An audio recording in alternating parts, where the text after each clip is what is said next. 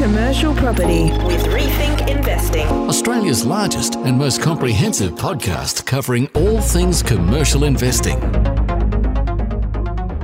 Good everyone, how you going? It's Phil Tarrant here. Thanks for joining us on Inside Commercial Property. It's Rethink Investing. Rethink Investing. Who's Rethink Investing? Everyone wants to know. Well, I know.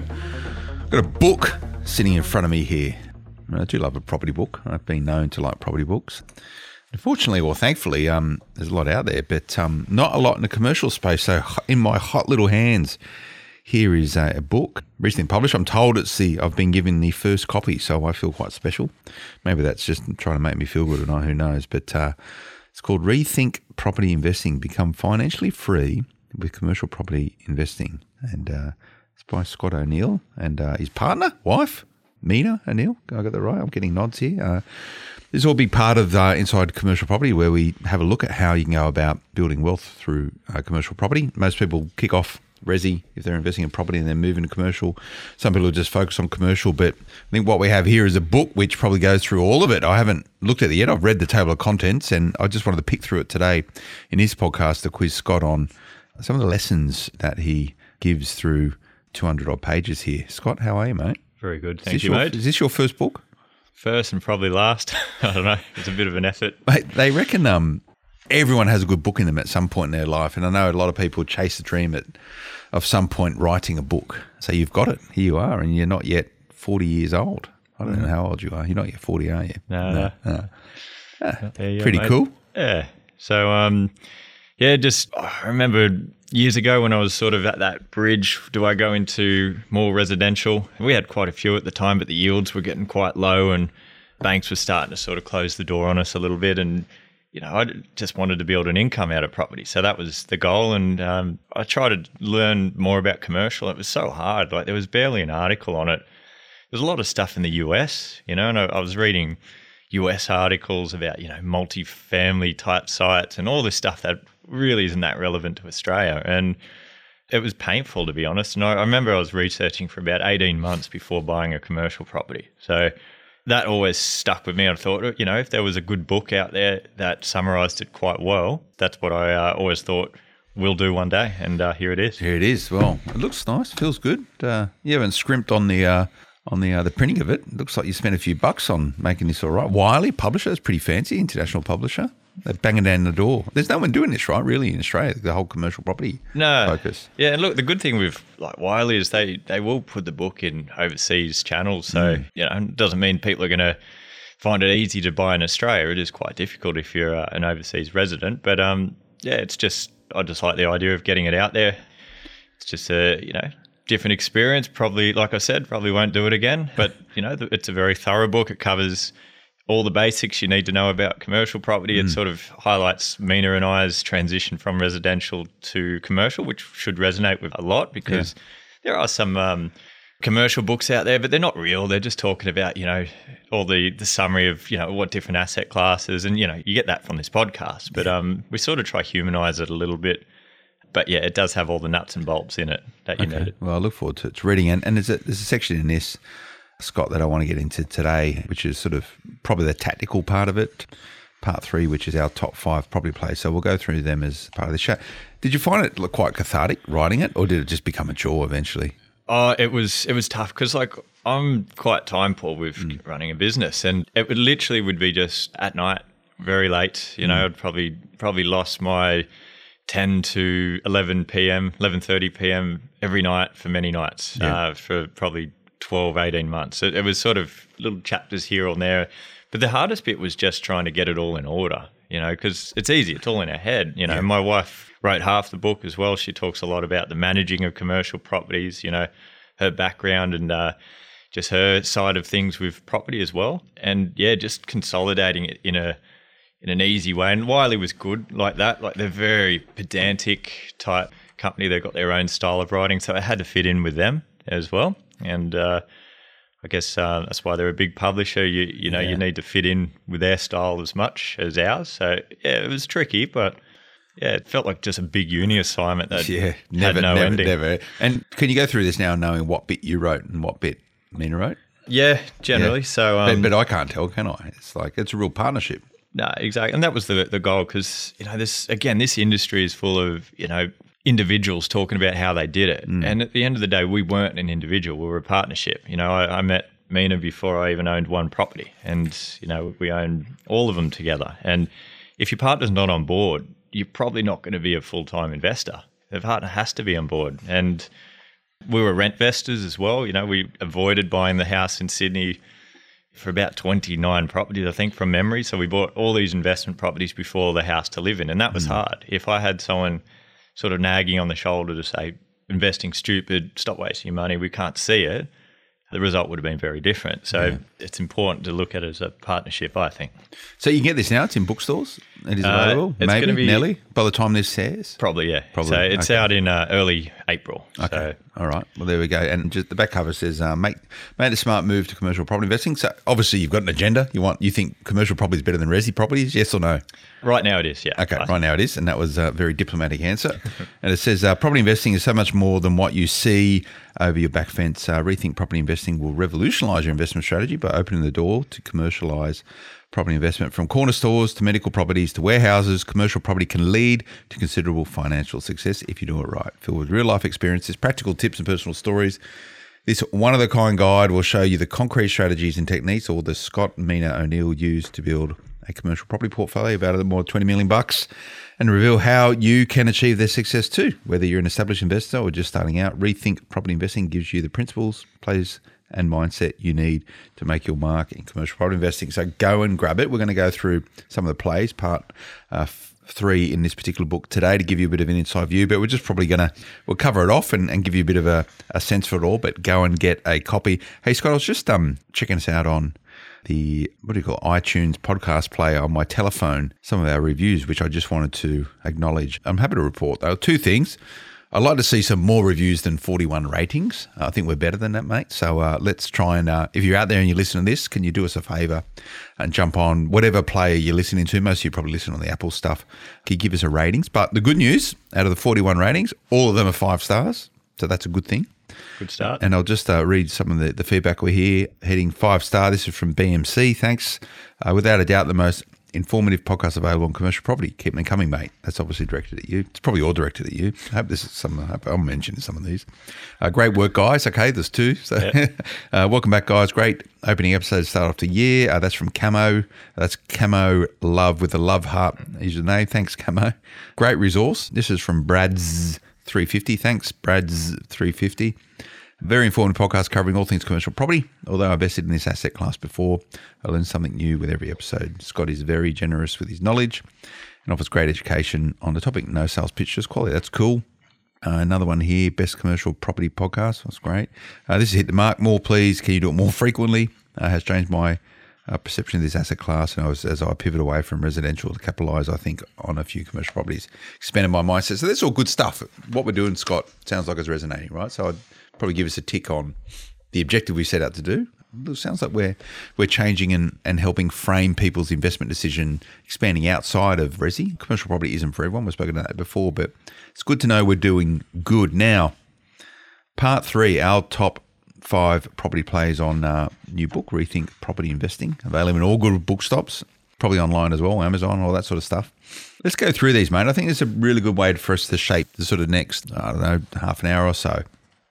Play one. Okay, there's five plays. What's a play? A play is like you're channeling your uh, American football, saying this is uh, you got your playbook, which is normally a secret book that's all dog-eared and, and scraggly. That's got the coaches' super plays because in American football, unlike I'm going into an analogy I know very little about, but I'm going to stick with it. Unlike uh, rugby or uh, league, which is a lot more fluid, is very structured the way you play. You do a play. It's, people have a particular role to play at a particular time to do a particular thing to achieve a particular outcome, i.e., a touchdown. Yep. So you're channeling that. That's where plays come from, pretty much, isn't it? Exactly. So one of the things that people don't do well with investing is they're they're buying because they you know they're generally seeing that's how like the market's growing or you know it's a good area to buy because it's got a train line being built. Like they're very loose plays, you mm. know. So it, this is a, a play is like a direct way of achieving an outcome. So our plays are you know play one, how to build a say hundred thousand dollar passive income.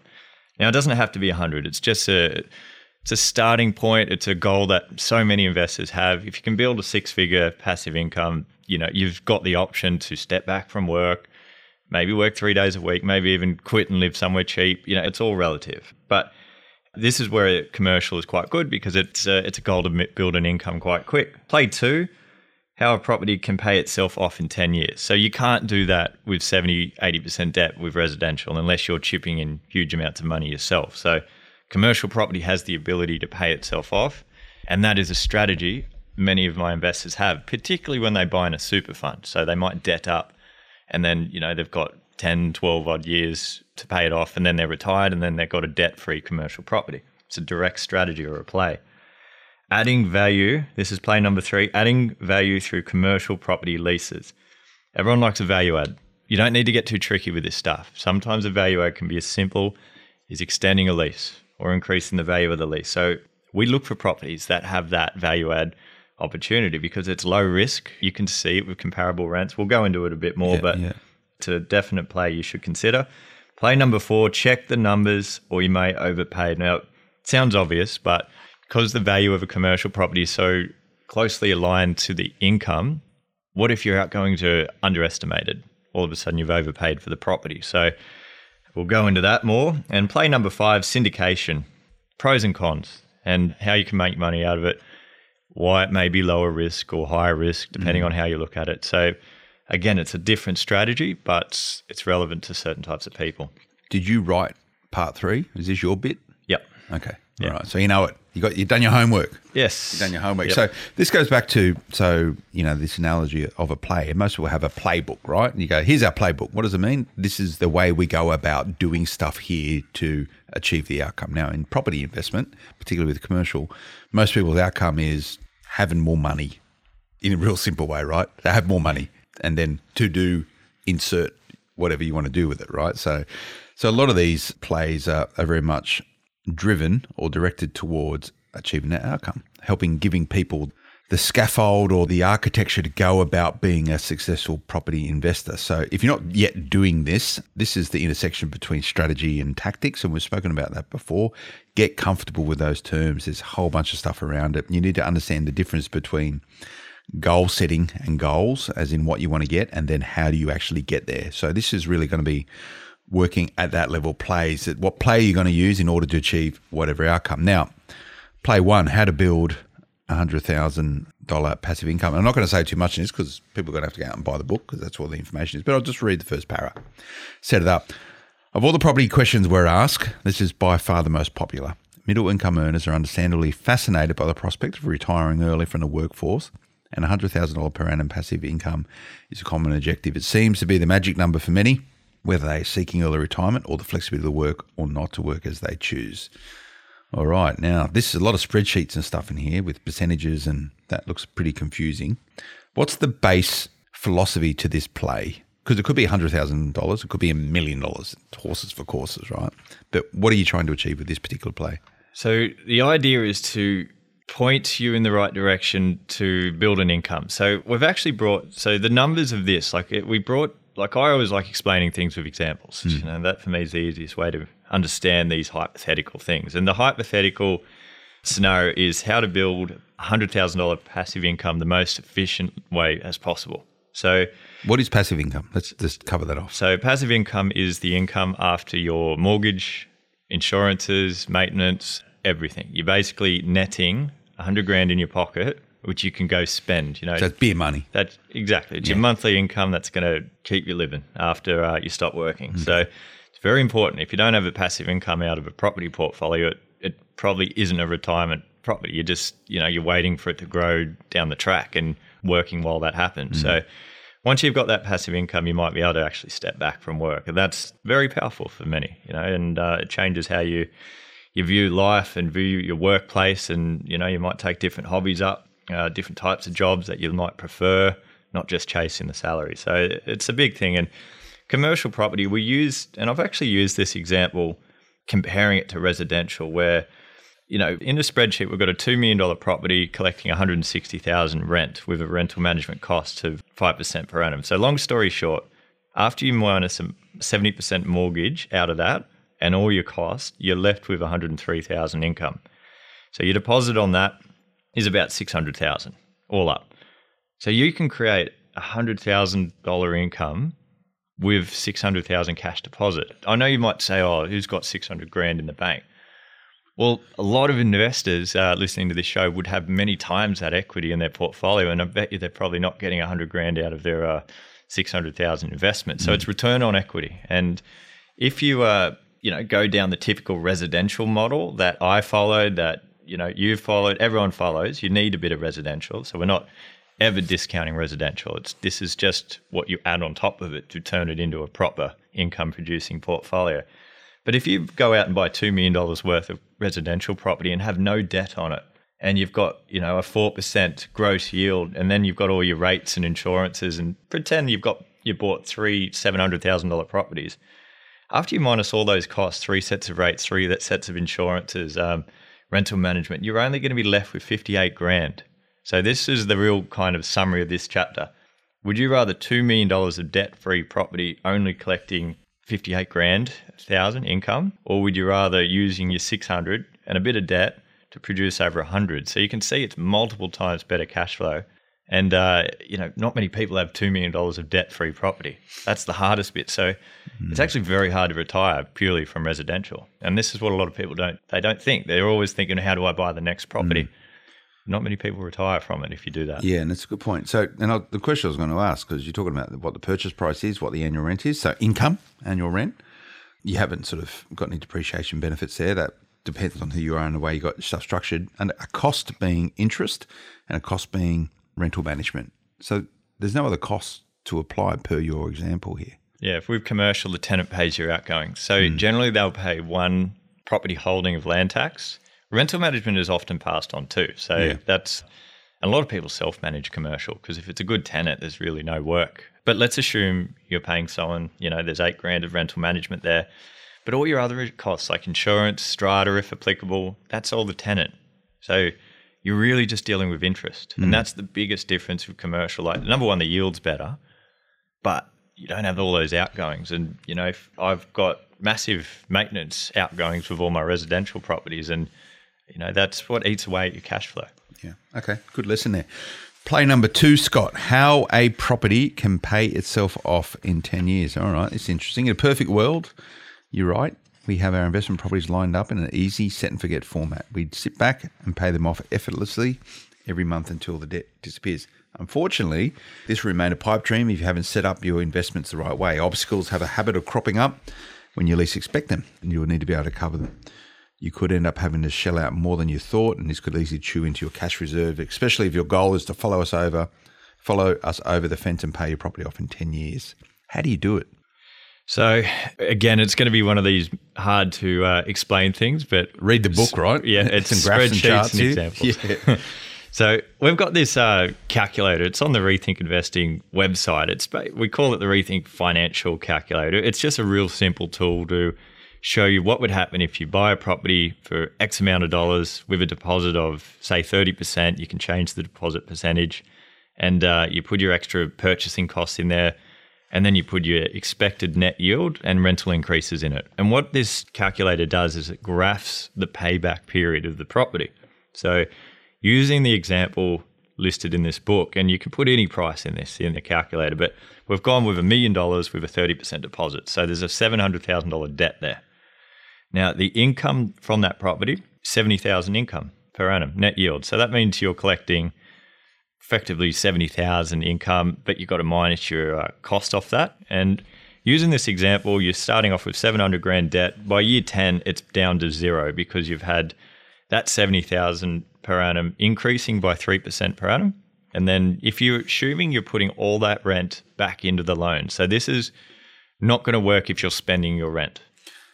Okay, so this is there where you talk about passive income being yep. the money you're left over. You're saying you're using that to invest back into the asset itself to pay down the debt. Yeah. So it's not a strategy that everyone follows. Like it's probably more of a common one for super funds, mm. you know, because you just want to get rid of that debt nice and quick. And then by the time you're retired, it's debt free. Most people in reality will go, well, if I'm saving all this money per annum, I'm going to save another deposit and mm. buy again because this is working. That's the true outcome that most people do. But if you're uh, in your late 50s and you've got a real strict you know mantra to get your debt to zero, You can do it in 10 years by just putting the rent back in and you know you'd be doing it at the same time you're still working probably because you're not living off the income. Yeah. And people feel safe with no debt. I think debt is a very good thing in this market. You, You're mad not to have any debt because the cost of funding is so cheap and it doesn't look like it's going to go up quickly anytime soon. So, you know, it's probably a strategy for uh, those who just really need to get the debt down for whatever reason. But um, commercial property pays itself off because the income is that good. That's what uh, the message is. Yeah, and a tip here says the, your next moves, which is after every sort of sub chapter here, you give some tips on what to do about it. You say pick your properties with high yields. It goes without saying that the higher the yield, the faster you can reduce your debt. Just be careful not to chase a deal solely on the basis of high yield. This might lead to a risky purchase. So there's always this relationship between yield versus capital growth, right? You know, and what and per your graph here, you want the property, you want to be buying well so it's going up in value at the same time you're driving down, you're building greater equity into it, not just off the capital growth, but also by paying down the debt. That's the secret. All right. Play number three, adding value through a commercial property lease. We've spoken about this before on Inside Commercial Property, and you can go back to some of these episodes, but this is a good little condensed part of it. This property play is about drilling deep into the lease and the type of asset that will deliver you a value add opportunity. Over the years, we've developed our own preferences and recommendations, and we're excited to share them with you because not all commercial properties are created equal. You'll find that going about it the right way, including taking account of our recommendations, could mean the difference between you're getting an okay return and an outstanding one. Okay, what are your recommendations on adding value through a commercial property lease, Scott? Uh, so, like I said in that intro, we like finding properties that are under rented. Doesn't need to be a big, perfect long lease. So sometimes it's nice to have a lease that needs a bit of work on it because you get it at a discount. You know, we've always brought up, I guess, certain types of assets we see as risky. You know, like maybe the service station on a 15 year lease and you overpay for it because how do you add value to a 15 year lease? Like it's only going to get shorter over time. Yeah. And once it's only got three years left, you're shaking in your boots going, are they going to renew? Are they going to reduce the rent? Is there a need for fuel in 15 years? Like these questions will, um, like you're going to lose value as you get closer to that expiry date. Yeah. But if you buy a property that is not far off the expiry date and you know they're going to stay and you can kind of rejig the lease in the due diligence phase or shortly after you settle, then you're adding value. We're making it a stronger asset. So it's like a renovation for a commercial property. We're renovating the lease. That's the same analogy. And you don't need to build things. You don't need to get too tricky or you know too cute with the property. It's literally just uh, polishing up of the lease, and you can do your background research in the due diligence phase. And we find that's a very effective way of adding value. But at the same time, you don't want to just buy a weak lease and take a risk, and the tenant might go vacant. So you've got to be careful. You've got to be careful. And you've got some good case studies in here. One is uh, an industrial site attracts 8.1% net return. Another case study, shopping centre purchase for 11.8 million, attracts 8.22% net return. And an office space with a secure government tenant. So some really good case studies. Veterinary centre purchase for uh, 100 and, um, what's that number? 1.125 million uh, with an 8.35% net return. Well, you're not messing around with this section. There's plenty of detail in there, mate. Yes, these are all client purchases, and they're all within the last twelve months. So they're not dated numbers. Like there's some good numbers in there, but you know, they're all within the last less than twelve months. Yeah, and which is reflective of you know the market we're in right now, and um, you know in the your next move section, always invest in properties that can be easily relet. If you are not confident that you can replace your tenant within a few months, and maybe the rental market underpinning your property's value isn't strong enough. It's basic stuff, but a lot of people overlook it, right? Yeah, hundred percent. All right, play number four. Check the numbers or you may overpay. Pretty important stuff. Uh, before you're ready to give up residential for commercial, you need to be sufficiently educated to identify the risks. But this is tricky when there's so much misinformation about commercial property ready to trap the novice investor. Like any type of investing, the risks are there, but it's all about identifying them and managing them to better your chances of making a profit. goes back to Resi, Scott. We all know the numbers, right? Most residential property investors have between one and two properties. Is the main reason is because not that they don't want to own more property, it's because they probably bought the wrong property first off, and it's just stifled their opportunity or their ability to invest more property. Same applies in the commercial because no doubt people overpay. Exactly, and we're seeing, oh, especially now, the market's hot, hmm. and there's a bit of stupid in the market at the moment where people are just There's a lot of stupid in the market at the stupidly buying things and you know cash offers, hmm. the lowest yields we've seen. Like you know, we even seen some buyers agents that are jumping into this space hmm. and, you know, they're buying in flood zones and, you know, they're buying like really basic stuff, but they get attracted to the clean lease. And this is probably the biggest trap, which is sort of a little bit what we discussed in that previous chapter. Yeah. They'll see a five year lease and go, oh, that's great. Let's go pay 100 grand too much for it. But the lease might be baited. You know, it might be inflated by the owner. It might be a, you know, like it might literally be a tenant that won't last the five years because it's just not a strong enough business. So the lease is only as good as the business in the you know first place. So people right now are sort of desperately trying to get into commercial as they are with residential, and um, because of that, we're seeing rushed buyers, and that's probably one of the biggest messages we'll always take. Just don't rush this space. Like, you know, there's too many moving parts for commercial. Like, you're not just buying into an area and getting a building and pest report. Yeah. You're buying into it. You still got to get your building and pest report, but then you've got to check the legalities of the lease. You've got to make sure the business is in an upward trajectory market. Or, Like, are there any government incentives that could hurt this business five years down the track? Are there new suppliers on the way that are going to knock this guy out? You know, like, you really got to understand the business side of things too. Mm-hmm. And in a hot market, it's hard to get all that. We find it difficult. It's hard to get all the information in time to make an informed decision.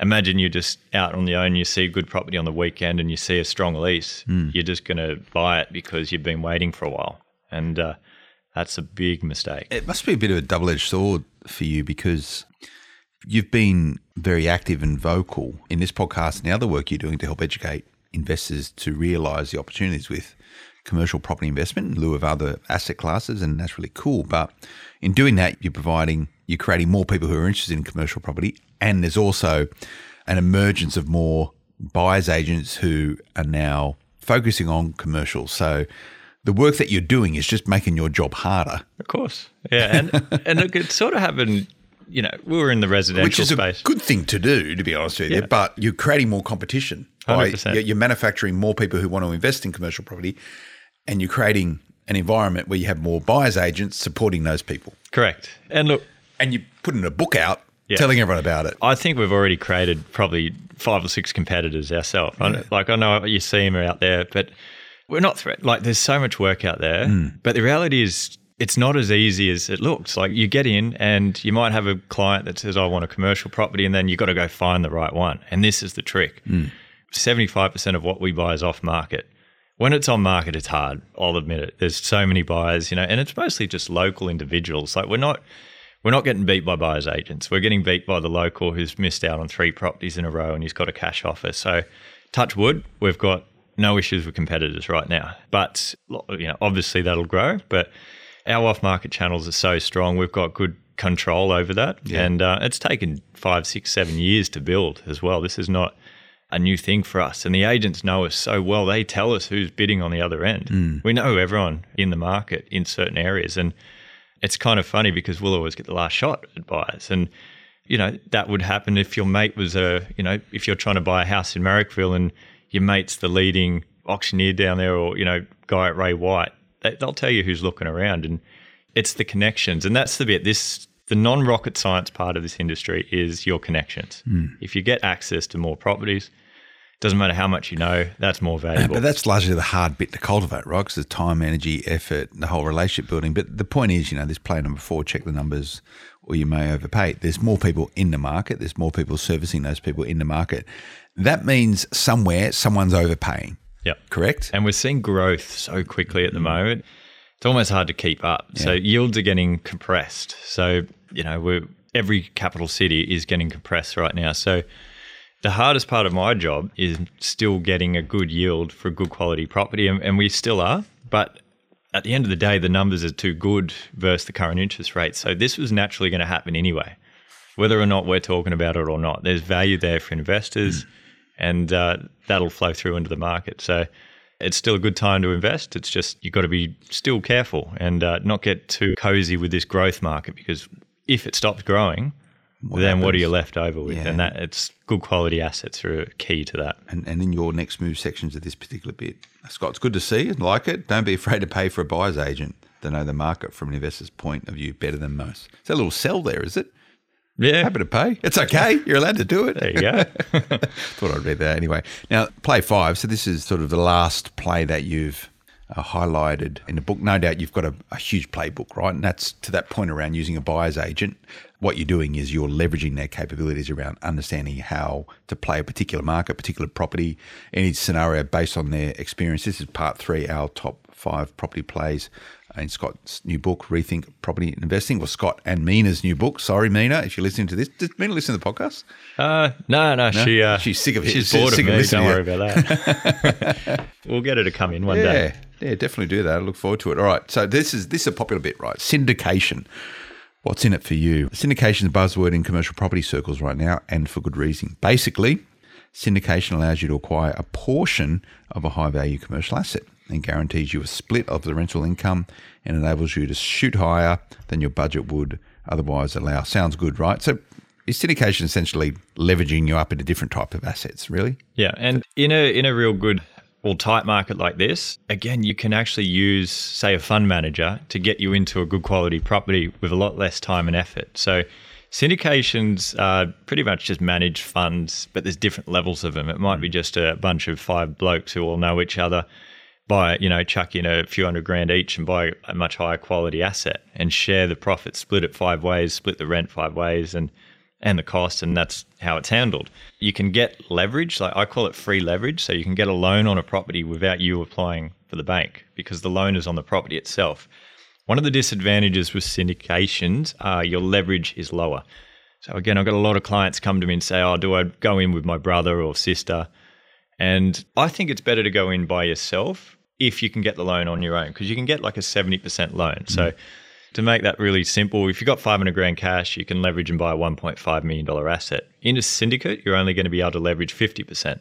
So you can only control a million dollar of asset. At the end of the day, you'd rather control 1.5 million in assets versus a million. Mm. So that's a big disadvantage. But one of the advantages are you're not just dealing with one tenant or two if you're lucky in that price point. You might be buying a portion of a shopping center that has a Woolworths in there and 10 other tenants. And all of a sudden, your income is very secure. So it's lower leverage, less spread out there, but probably a little bit more consistent in the income side of things. So longer leases. So that's a good thing.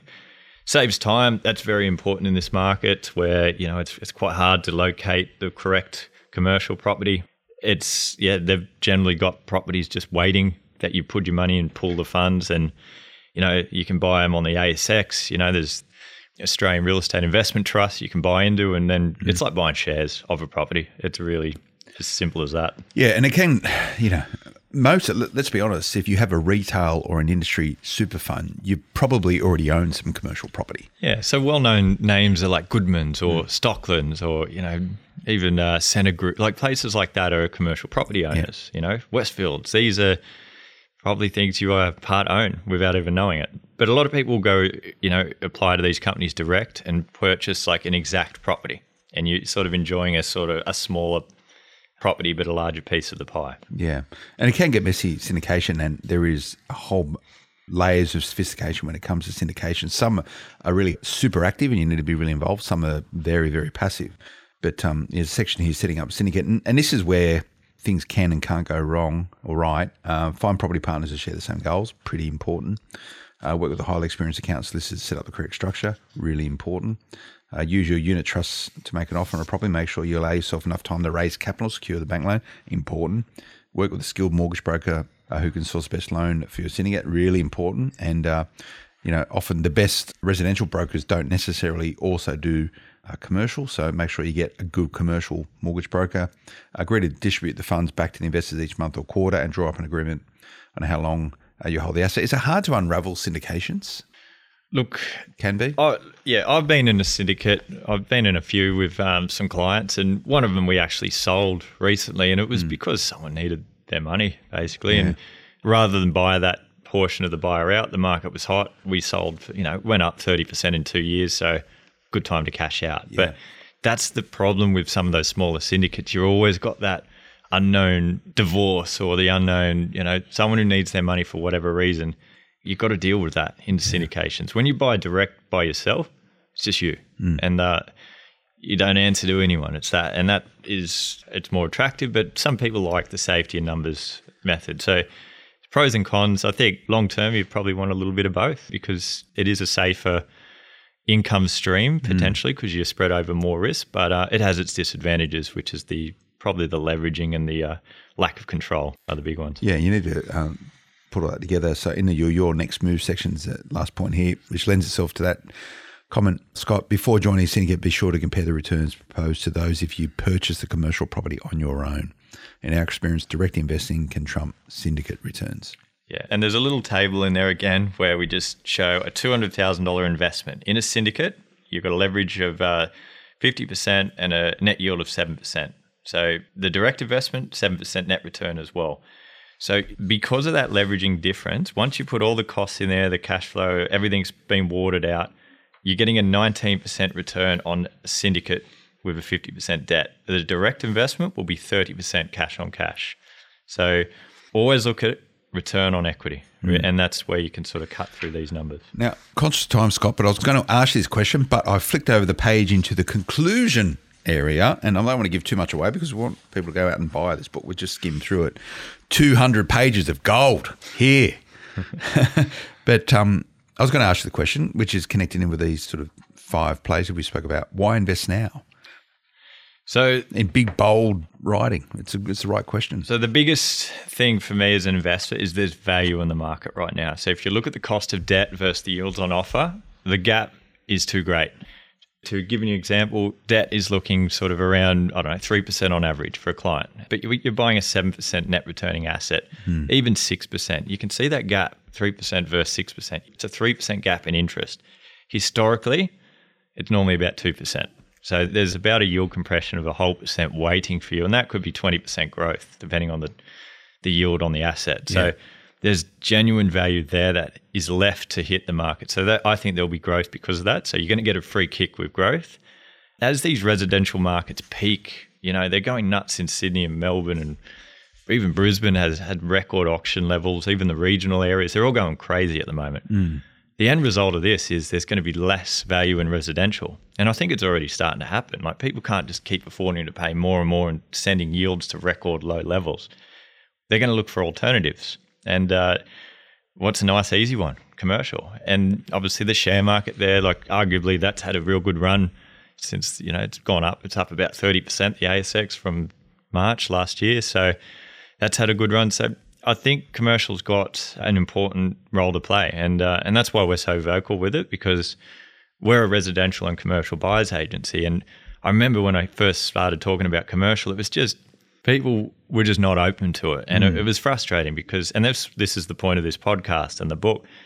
We don't mind if there's more people talking about this because if it's more available, uh, you know, around the barbecue topic, you know, everyone talks about it it's better for the investors and you know it's better for everyone involved because you need both commercial and residential i think and that's where uh, this has an important role to play so there's an opportunity and um, yeah i think even things like the, the new zealand you've seen overnight that they're looking at sort of you, know, you can't claim interest Yeah. have you seen that like Yeah. it's like a Yeah. negative gearing Yeah, it's the same away. thing, right? It's and, and it goes to show what legislators can do. Yep. So you know, if you want to sort of make hay while the sun shines, right? There's nothing wrong with that as, a, as an adage. But uh, become financially free with commercial property investing. Rethink property investing. Scott O'Neill and Mina O'Neill. Thanks for putting this together, mate. I look forward to reading it. Uh, we just sort of did a quick sort of uh, synopsis on one section of the book. There's a lot more in here. Go and check it out. Whether you get your books from bookshops or from the worldwide interweb, no doubt being Wiley, which is a really good publisher, is going to make sure this is easily accessible. Thanks for coming in, mate. That was a really good way to, for us to chat through a whole bunch of themes. Yeah, very good, mate. And uh, we'll uh, see you next time. And look, if anyone's got any particular topics you want us to talk about commercial, like we um, just reach out to us on the Rethink Investing website or Facebook because we'd like. To, I'm going to try bringing in some uh, clients in the next few uh, upcoming episodes, but. Yeah, if you want to know any specific about the market, just let us know and we'll uh, we'll try get into it. Sounds good. Happy to answer questions, uh, do a Q&A episode as well. If you want to send that through, you can do that all through the Rethink Investing website. Uh, we'll be back again next time. Until then, bye-bye.